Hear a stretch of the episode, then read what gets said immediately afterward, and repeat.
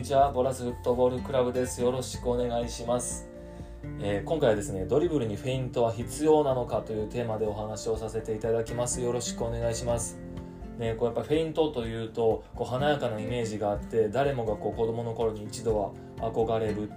ようなあの技術としてねテクニックとしてこうやってみたくなるようなフェイントってたくさんあったと思いますがそういった時期もあったと思いますが果たしてじゃあ試合で活躍するドリブラー、まあ、選手になるためにはフェイントって必要なのかなっていうことをちょっと今回は考えていきたいなと思っています。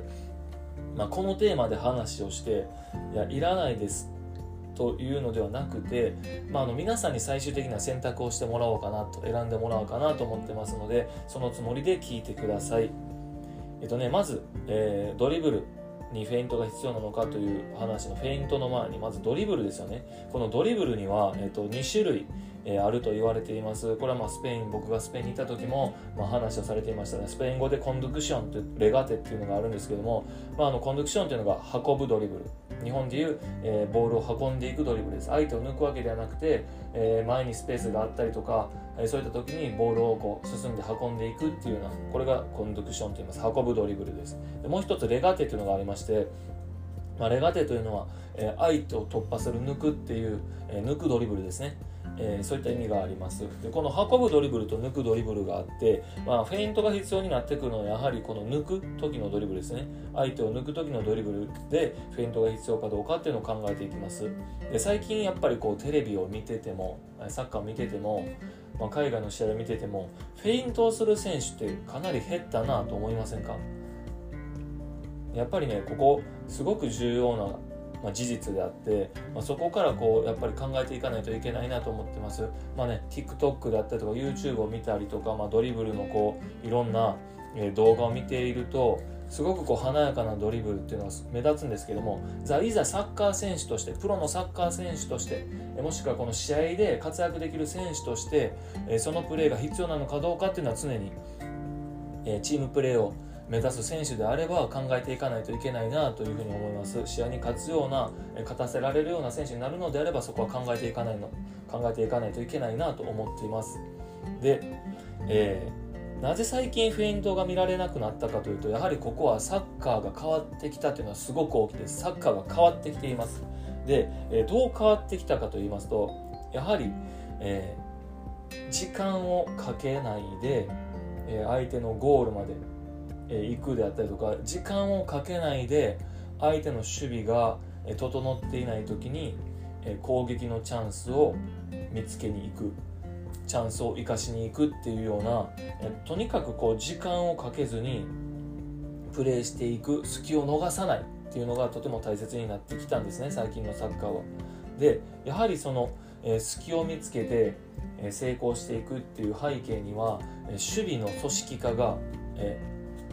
あります。えー、て言うんですかね守備がこう組織化されていってしまったことで、まあ、1人で、え、たくさんの時間をかけて、え、それでも攻撃が成功するよっていうような状況は少なくなってきてしまっていてやっぱりこう守備の陣形をしっかりガチッと引かれてしまうと攻撃がうまくいかないどれだけいいプレイヤーがいたとしても攻撃がうまくいかないっていうような状況がたくさん出来上がります。でね、えー、この時間をかけないっていうのともう一つとても大切になってくるのが、まあ、プレーの成功確率を上げるっていうこと,、えーと、具体的には例えばゴールを決めるために成功かける確率を上げようと思えば、えー、角度のあるところからのシュートではなくてえ中央からゴールがしっかり見えるところからシュートを打った方が入りやすいよねとか、まあ、相手が、えー、2枚2人3人いるような状況でドリブルをするよりも空いてるスペースにパスを出して1対1のドリブルを仕掛けた方が成功確率が上がるよねみたいなことで、まあ、あの成功確率を上げるためには、えー、たくさんの要素が必要になってきます。でね、えー、やっぱりここでも大切なのが速さなんです。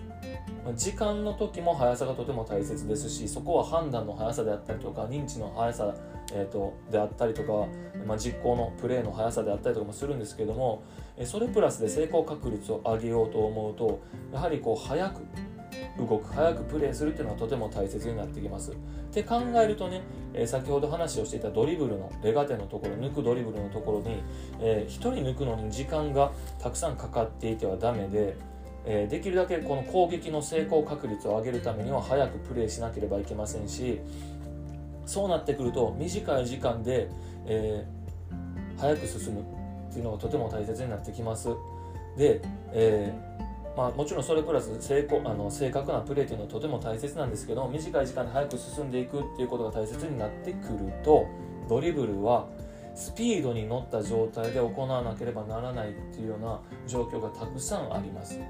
もちろん狭い状況で狭い相手が守備陣形引いた状況で、えー、細かいタッチで、えー、スペースにこうドリブルで運んでいくようなプレーとか中央を切り崩していくようなカットインのプレーとかもたくさんあるんですけども基本的にはそこはもうほぼコンドクション運ぶドリブルに近いようなドリブルが行われていると思うんですね。でやっぱりこのカウンターアタックだったりとかまあ、あのチャンスの状況で、えー、相手を突破していかないといけないという時はスピードが重要になってきます。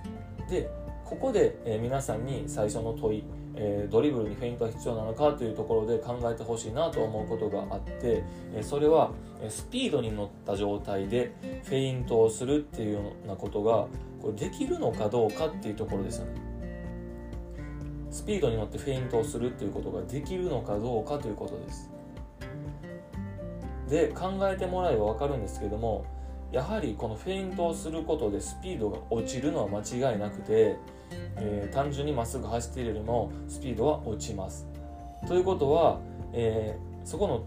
フェイントをすることで突破の確率が上がったとしても全体的な攻撃の成功確率っていうのが下がってしまうというリスクがあるんですよねやっぱりここで。なので、どちらを取った方がいいかっていうのをまず選択しなければいけないのと、この使うフェイントの、え質もかなり考えていかないといけません。でそれはスピードに乗った状態で使えるフェイントを、え自分で選択していく身につけていくということがとても大切になります、え例えばもう絶対相手が引っかかるような、えフェイントがえ自分のボディバランスを崩してしまうようなフェイントである場合これはかなりスピードが落ちてしまいます。そうなってくると相手1人を抜いてしま抜いて抜いたとしてその後えもう一度こう運ぶというか抜き去った後ドリブルで前に進んでいく時にもう攻撃の成功確率はかなり下がってしまうんですよね。なのでスピードの中で使えるフェイントを使うことでこの、えーと、1対1でのもしくは2対1でもいいです。相手を突破する状況での成功確率を上げつつ攻撃の成功確率を上げられるようにできるだけ短い時間で、えー、速いプレーでできるようなフェイントを選んでいくということが大切になります。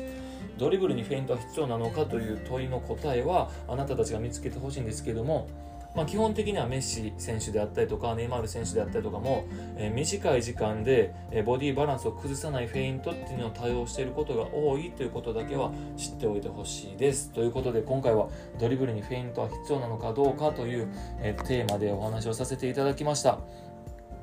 またね、この内容についてのコメントなどについては、えまた Twitter なので、えつぶやいていただければと思います。ではまた次回お会いしましょう。さよなら。